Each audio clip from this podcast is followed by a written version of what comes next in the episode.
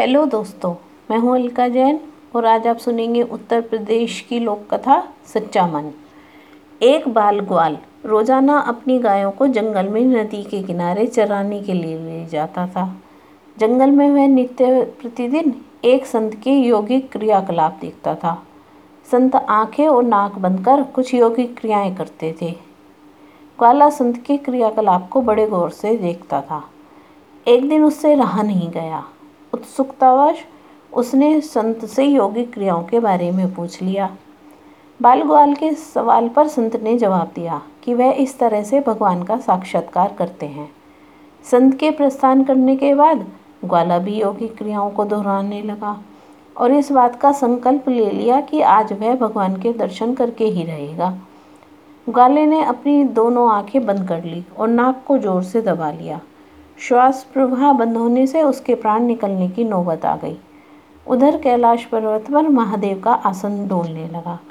शिव ने देखा कि एक बाल ग्वाल उससे साक्षात्कार करने के लिए कठोर तप कर रहा है। उसके हट को देखकर शिव प्रकट हुए और बोले, बस, मैं तुम्हारी तपस्या से प्रसन्न हूँ और तुम्हें दर्शन देने आया हूँ। ग्वाले ने बंद आँखों से इशारा कर पूछा, आप कौन हो?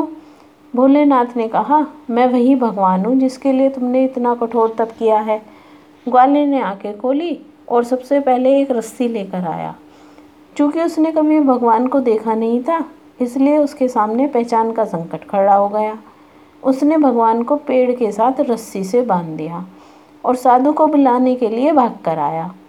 संत तुरंत उनकी बात पर यकीन करते हुए दौड़े हुए आए, लेकिन संत को कहीं भी भगवान नज़र नहीं आए। संत ने बाल ग्वाल से कहा, मुझे तो कहीं नहीं दिख रहे। तब ग्वाले ने भगवान से पूछा, प्रभु, यदि आप सही में भगवान हो तो साधु महाराज को दिख क्यों नहीं रहे हो? तब भगवान ने कहा, जो भक्त छल कपट रहित सच्चे मन से मुझे याद करता है, मैं उसको दर्शन देने के लिए दौड़ा चला आता हूँ। तुमने निश्चल मन से मेरी आराधना की, अपने प्राण दाव पर लगाए और मेरे दर्शन का दृढ़ संकल्प किया। इसलिए मुझे कैलाश से मृत्यु लोक में तुमको दर्शन देने के लिए आना ही पड़ा, जबकि साधु के आचरण में इन सभी बातों का अभाव है। वह रोज़ाना के क्रियाकलाप करते हैं, लेकिन उनके मन में अभी भटकाव है, इसलिए मैं तुमको तो दिखाई दे रहा हूँ, लेकिन संत को नहीं।